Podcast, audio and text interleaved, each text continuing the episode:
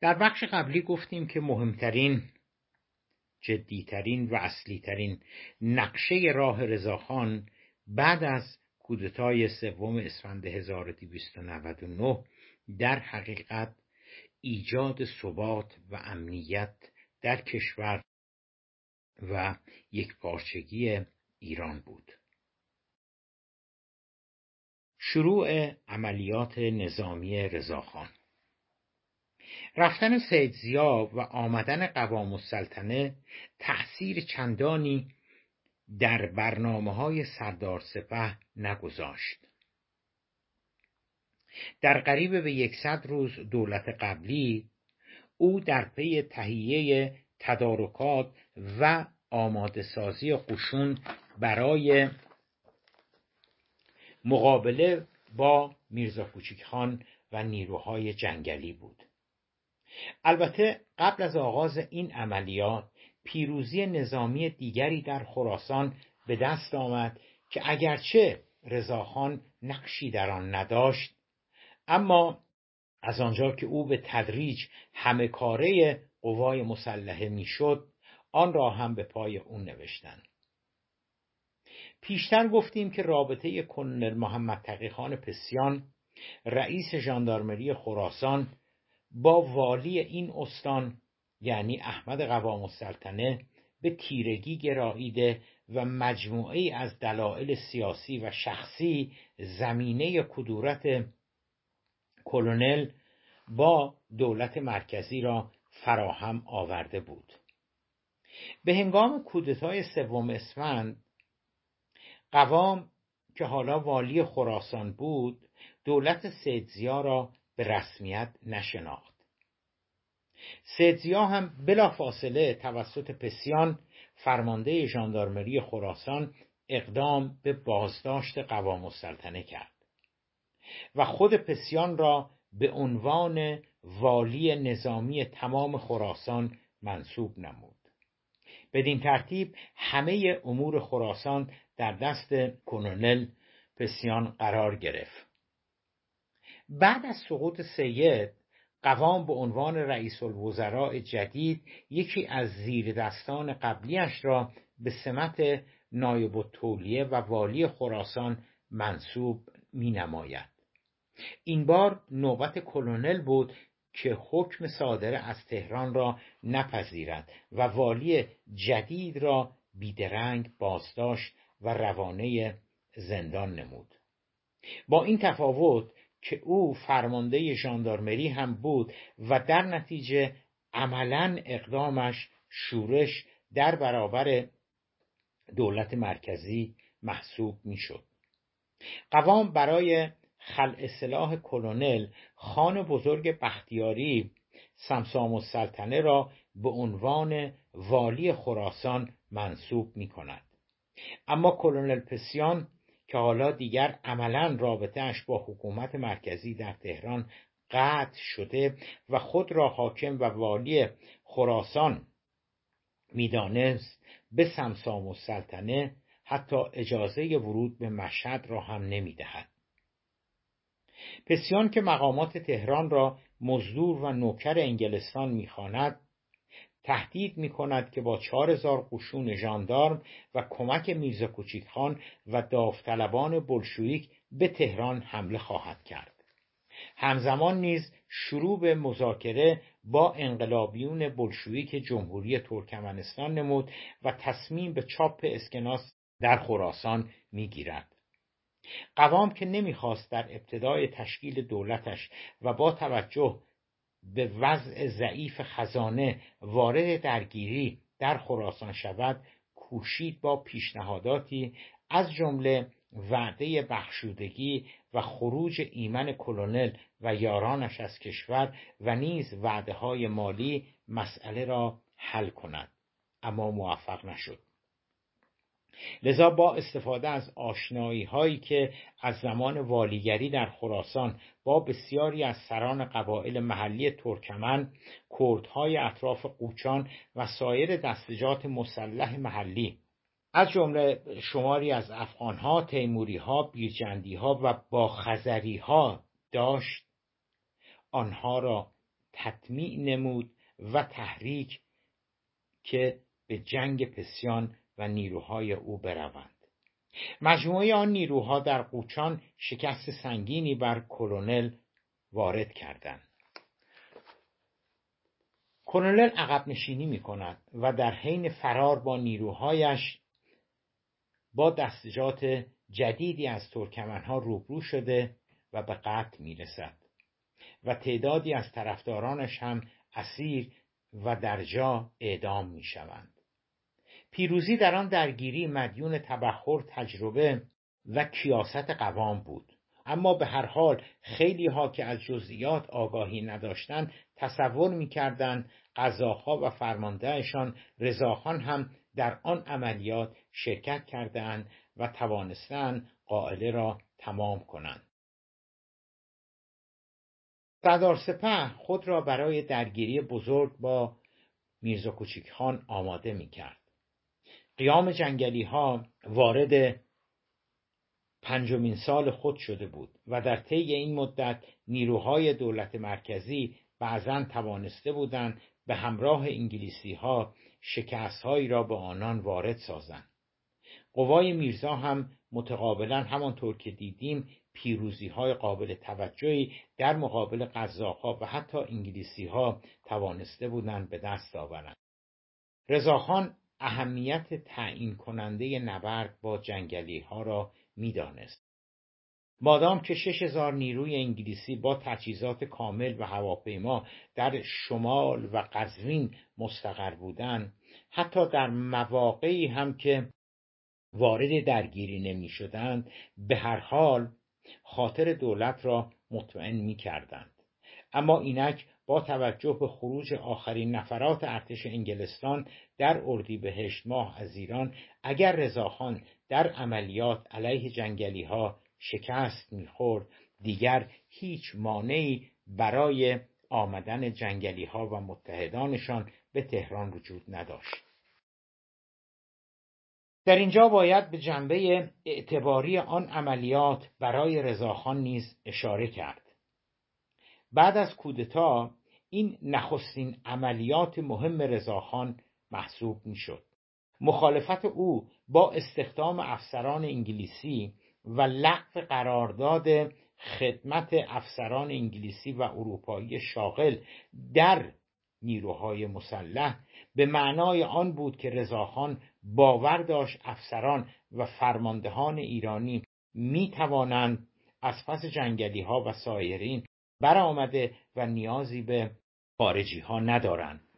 اگر علا رقم آن همه سر صدا نمی توانست در جنگ پیروز شود و بدتر از آن اگر شکست می‌خورد معلوم می‌شد آن ادعاها جز گذافگویی های بیش نبوده و ایران در عمل هنوز نیاز به افسران و فرماندهان انگلیسی، روسی، بلژیکی، سوئدی و غیره دارد. در این حال رضاخان می‌دانست که سیاست روسها در حمایت از انقلابیون شمال پایان یافته است. جدای از انعقاد قرارداد 1921 میان ایران و شوروی که در اسفند ماه 1299 منعقد شده بود خروج نیروهای انگلیسی از ایران عملا آخرین بهانه را از روسها برای حضور در ایران می گرفت و بالاخره یک تحول مهم دیگر هم به نفع رضاخان رقم خورده بود. همانطور که پیشتر گفتیم روتشتین معمار سیاست شوروی در ایران معتقد بود ایران هنوز آماده انقلاب به سبک شوروی نیست. به نقل از کتاب غنی صفحه 263 این نگاه صرف نظر از آن که درست بود یا غلط بود در عمل موجب می‌شد رهبران انقلاب روسیه اگر هم در گذشته در صدد صدور انقلاب به ایران بودند اکنون از وقت خوش رضاخان این فکر را دیگر کنار گذارده بودند. بلشویکا دیگر نه از جنگلی ها حمایت می‌کردند و نه به انقلابیون ایرانی تبار ساکن قفقاز اجازه می‌دادند برای کمک به همفکرانشان به گیلان و آذربایجان بیایند. نمی‌دانیم که آیا میرزا کوچیکخان و دیگر انقلابیون شمال هم از این تحول در سیاست شوروی مطلع شده بودند یا نه. شواهد نشان می‌دهد که آنان چندان به این تغییر توجه نداشتند. تهدیدات میرزا کوچیکخان علیه دولت قوام و اصرار وی حتی در تیر ماه 1300 برای گرفتن قزوین و آمدن به سمت تهران ما را به این نتیجه گیری میرساند که به احتمال خیلی زیاد جنگلی ها متوجه این تغییرات نشده بودند. رضاخان می‌دانست جنگلی ها برای عبور از قزوین و آمدن به تهران امکانات و نفرات زیادی به کار خواهند گرفت. فلواقع هر چه دارند را وارد میدان خواهند کرد. انتظار او خیلی به طول نینجامید و در تیرما نیروهای جنگلی وارد قزوین شدند. در حالی که لشکر قزاق از مدتها قبل آماده آن پیکار سرنوشت ساز بود. مقاومت ها نه تنها باعث توقف جنگلی ها در قزوین شد بلکه تلفات سنگینی هم به آنها وارد کرد. سپس رضاخان به تعقیب نیروهای میرزا پرداخت. جنگلی ها تصور می‌کردند که او به سمت رشت خواهد آمد. اما رضاخان به جای این کار عقبه آنان را هدف گرفته بود. با سرعتی باور نکردنی خود را به لنگرود میرساند. لنگرود در حقیقت دژ انقلابیون جنگلی به شمار می‌رفت. تلفات نیروهای دولتی یعنی قزاقها به صدها نفر می‌رسید. اما رضاخان تصمیم داشت لنگرود را بگیرد. او سرانجام موفق به تصرف لنگرود و سپس لاهیجان می شود و عملا از پشت جبهه نیروهای جنگل به سمت رشت حرکت کرد. چیزی که جنگلی ها تصورش را نمی کردن. رشت را هم در هفته آخر مهر ماه گرفت و از آنجا به سمت انزلی رفت تا راه تدارکاتی جنگلی ها از روسیه را هم مسدود سازد. با تصرف رشت انزلی و لنگرود قوای میرزا کوچیک خان به همون تاکتیک همیشگی دست زدند رفتن به درون جنگل اما این بار رضاخان مصمم بود که کار را یکسره نماید و به تعقیب جنگلی ها پرداخت.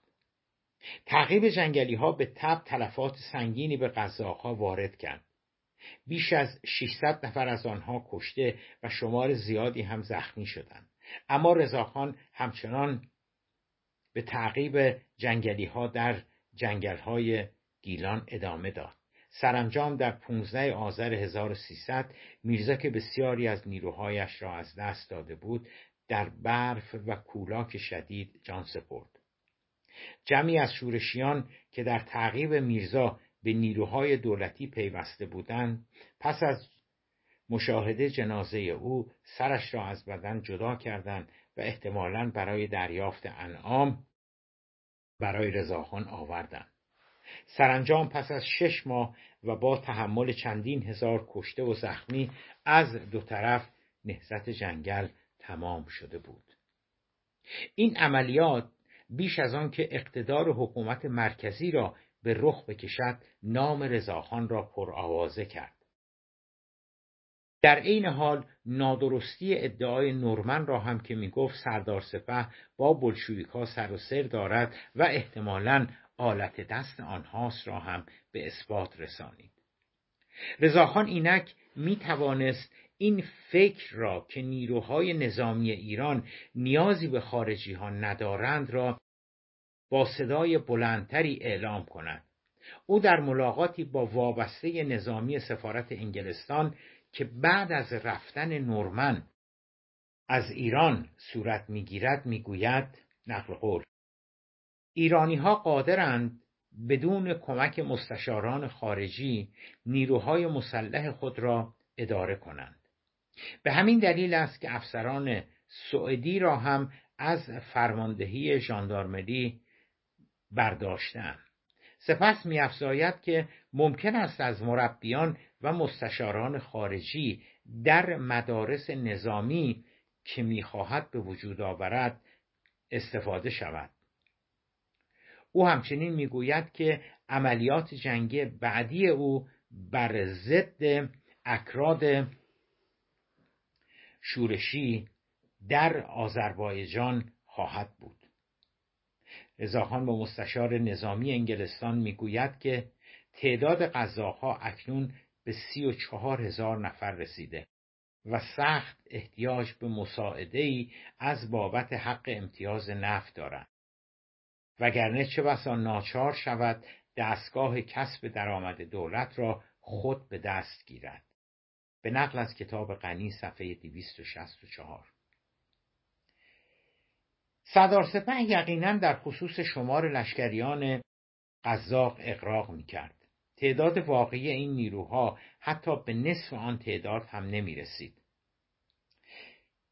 بلکه قریب به سه سال بعد زمانی که او دست به بزرگترین لشکرکشیش برای رفتن به خوزستان و درگیر شدن با شیخ خزعل زد مجموع نیروهای تحت امرش به زحمت از سی هزار نفر میگذشت. اما نکته مهم در آن دیدار آن بود که رضاخان به وابسته نظامی سفارت می‌گوید ممکن است ناچار شود دستگاه کسب درآمد دولت را خود به دست گیرد.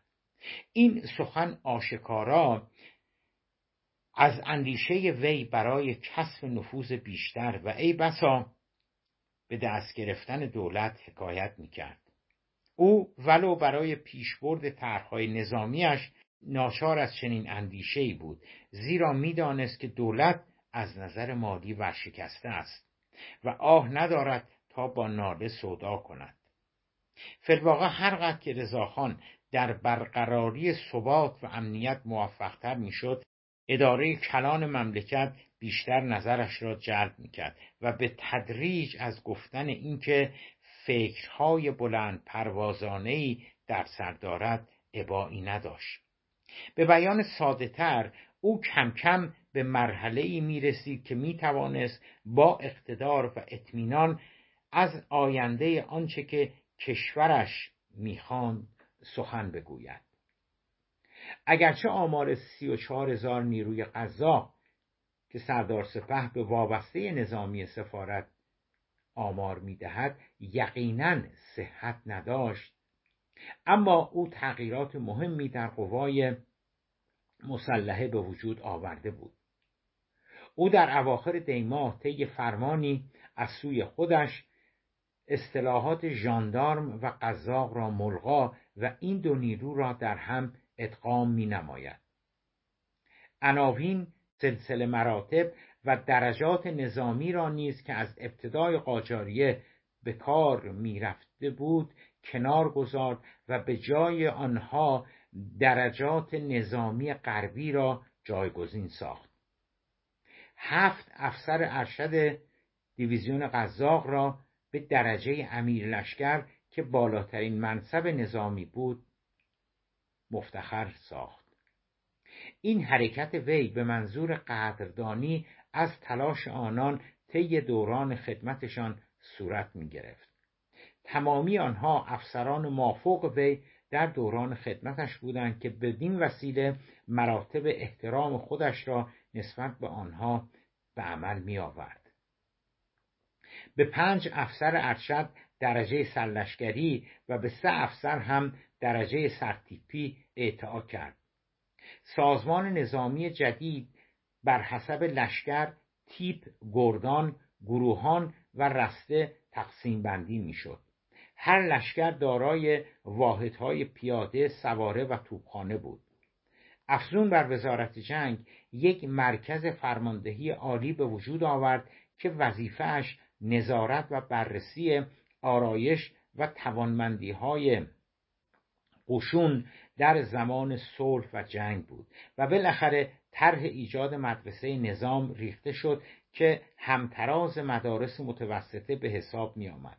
مدرسه نظام بعدها به دانشکده افسری تبدیل گردید. این اقدامات از یک سو احتمام نسبت به قوای مسلحه و از سوی دیگر چشم داشتن سردار سپه نسبت به قدرت را نشان می‌داد او در این اقدامات با شاه مشورتی نکرد و موافقت وی را به عنوان فرمانده کل قوا هم نگرفت. او حتی این زحمت را هم به خودش نداد که آن تغییرات یا اصلاحات را به نظر شاه برساند و یا اعلام کند که حضرت به عنوان فرمانده کل قوا با آن پیشنهادات موافقت نمودند. کما اینکه از قوام و هیئت دولت و یا مجلس نیز مشورت و نظری نگرفت. جالب است که هیچ کس هم به او اعتراضی نکرد. موفقیت های رضاخان او را عملا در جایگاهی قرار داده بود که به عنوان یک قهرمان ملی مجاز بود تغییرات را به دلخواه خود انجام دهد. و چرا چنین نباشد؟ وقتی در آن شرایط بحرانی که قوای مسلحه منظم در حال پیکار بودند و از یک میدان جنگ به میدان دیگر اعزام می شدند فرمانده کل قوا یعنی احمدشاه در جنوب فرانسه نیس کن ونیز و روم مزاج همایونی را حسب ظاهرش معالجه می کرد از ظاهر عنوان می‌شد که علا حضرت به سبب کسالت مجبور به ترک کشور شده اند در حالی که همه می‌دانستند او برای رسیدگی به حساب کتابها سهام و اموالش و گذراندن اوقاتی خوش به اروپا می‌رود.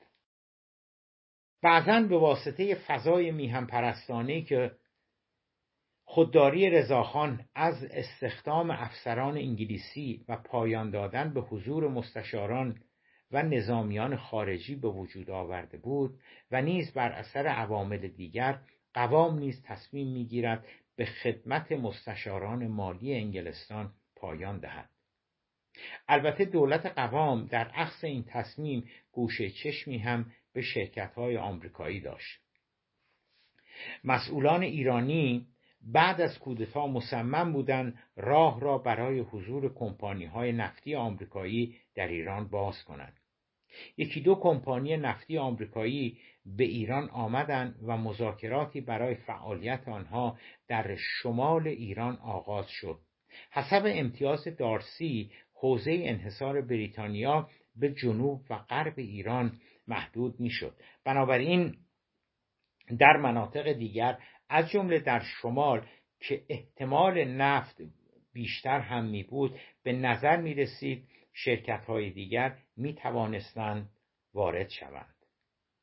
اما واضح بود که این تحرکات به هیچ وجه مورد استقبال انگلیسی ها قرار نگرفته است. لندن مخالفت سریح خود را با حضور شرکت های نفتی آمریکایی در ایران به اطلاع دولت قوام رساند و حتی تهدید کرد در صورت اصرار دولت ایران به آوردن کمپانی های نفتی آمریکایی به کشور مجبور خواهد شد تصمیمات مقتضی اتخاذ کند.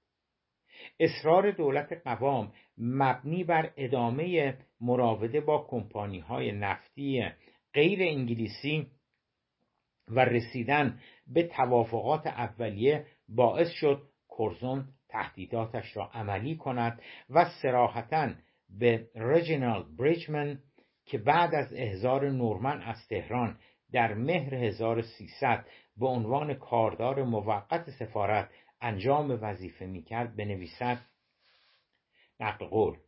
ما به رئیس الوزراء یعنی قوام السلطنه اعتماد نداریم. دولتی که از خدمات مستشاران مالی و نظامی بریتانیا چشم میپوشد و می‌خواهد متخصصین آمریکایی و سوئدی را جای آنها بنشاند و با تمام قوا میکوشد از آمریکا کمک بگیرد و خط آهن و امتیاز نفت به آنها تقدیم می کند اعتماد ما را از دست داده است. و به بانک شاهی توصیه شده که هر قدر هم آنان التماس کنند دیگر مساعده به آنها ندهند. در آخر دی 1300 قوام به علت کسر بودجه و فقر دستگاه مالی استعفا داد. و یک هفته بعد حسن پیرنیا مشیر و دوله جای وی را گرفت. و شاه در شش بهمن برای مدت شش ماه آزم خارج شد. رضاخان در گفتگوی دیگری با وابسته نظامی سفارت انگلستان در تهران خشم خود را از مسئولان کشورش علنی می کند نقل قول.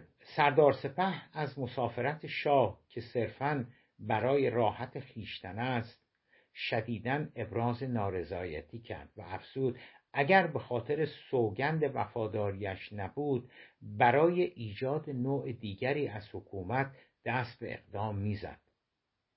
به قوام السلطنه دشنام داد و گفت کابینه او همه نادرست بودند و فقط برای منافع شخصیشان کار می‌کرد.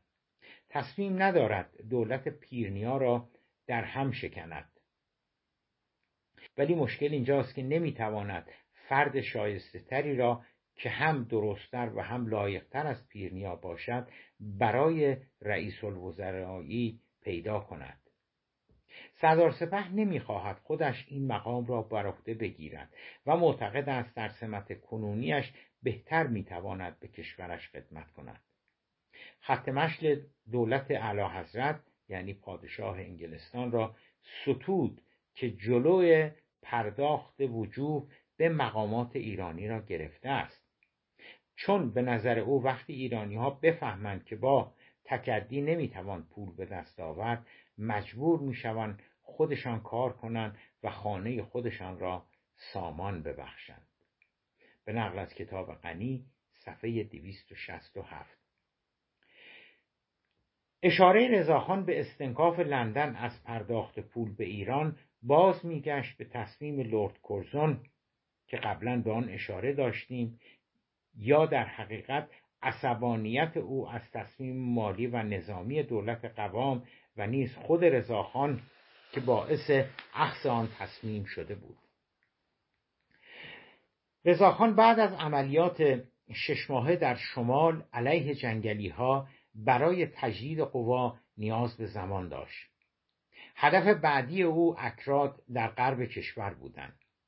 اسماعیل خان سیمتخو سالها می‌شد همانطور که پیشتر اشاره داشتیم که منطقه آذربایجان غربی و کردستان فعلی را به صورت مستقل اداره می‌کرد.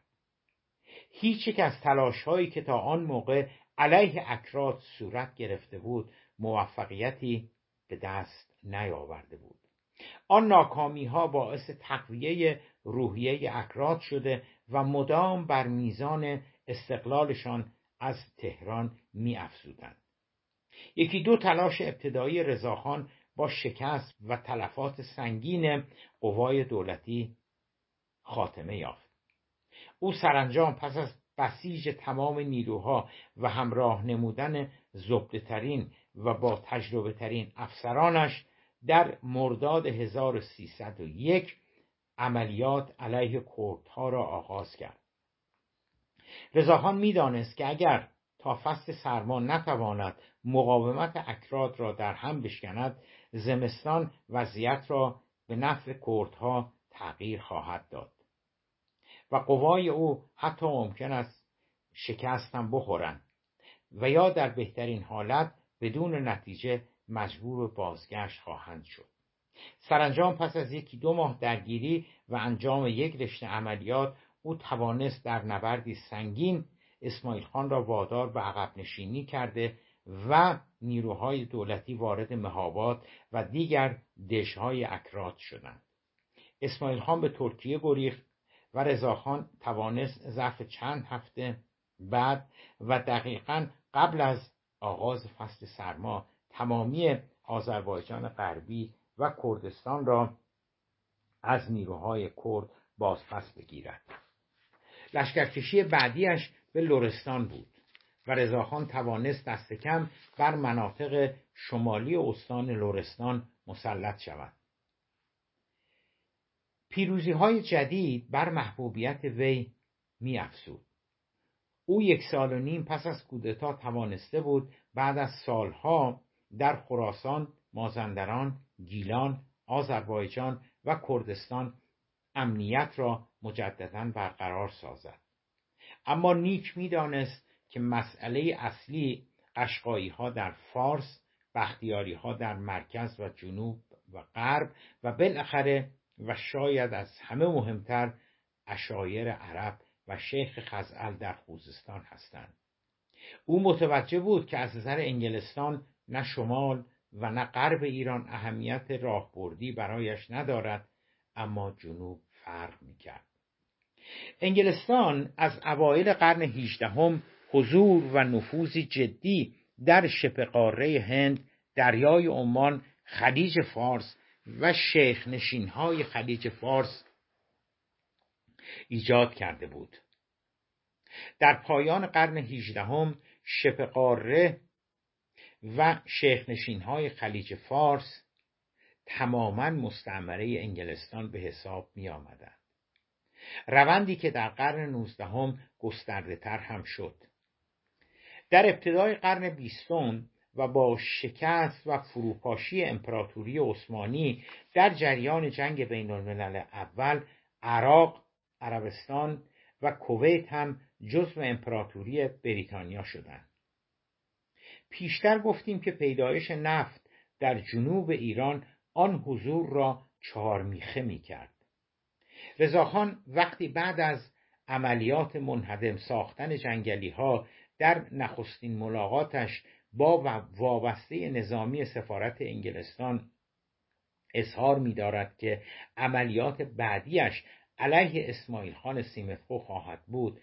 آن موضوع را از باب هماهنگی و یا اینکه خواسته باشد بریتانیا را در جریان بگذارد اظهار نمی کند بلکه احتمالا می‌خواست قدرت و عزم قوای مسلحه کشور را به رخ وابسته نظامی سفارت بکشد.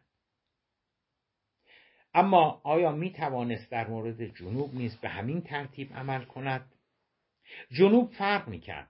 رضاخان می دانست بسیاری از کسانی که باید در جنوب به سر وقتشان برود متحد دیرینه انگلستان هستند. انگلستان با قبایل و اشایر بزرگ این منطقه توافقات نظامی و همکاری های گسترده از سالیان دراز ایجاد کرده بود. با قبایل و اشایر بزرگ این مناطق توافقات نظامی و همکاری های گسترده داشت. در این حال اگر به سر وقت بختیاری ها در اصفهان قشقایی ها در فارس و عرب در خوزستان نمی رفت یک پارچگی کشور عملا به دست نیامده بود. رضاخان اطلاع نداشت که در آن پیکار تاریخی و سرنوشت ساخت بخت با وی همراه شده است. در آذر 1300 نورمن وزیر مختاری که با بند بند وجودش از رضاخان منزجر بود جای خودش را به سرپرسی لورن می‌دهد که درست برعکس سلف متفرعن مقرور و در عین حال اش به ایران و مردم آن نسبت به کشور محل خدمت خود با نگاهی مثبت و دوستانه برخورد می‌کرد و شاید به همین خاطر طی چهار سال مأموریتش در ایران موفق می شود بسیاری از تحولات را که نه نورمن در طی پانزده ماه اقامتش در ایران و نه به طریق اولا سرپرسی کاکس و لورد کورزون در طی بیش از یک دهه در نیافته بودند. لورن به درستی دریابد.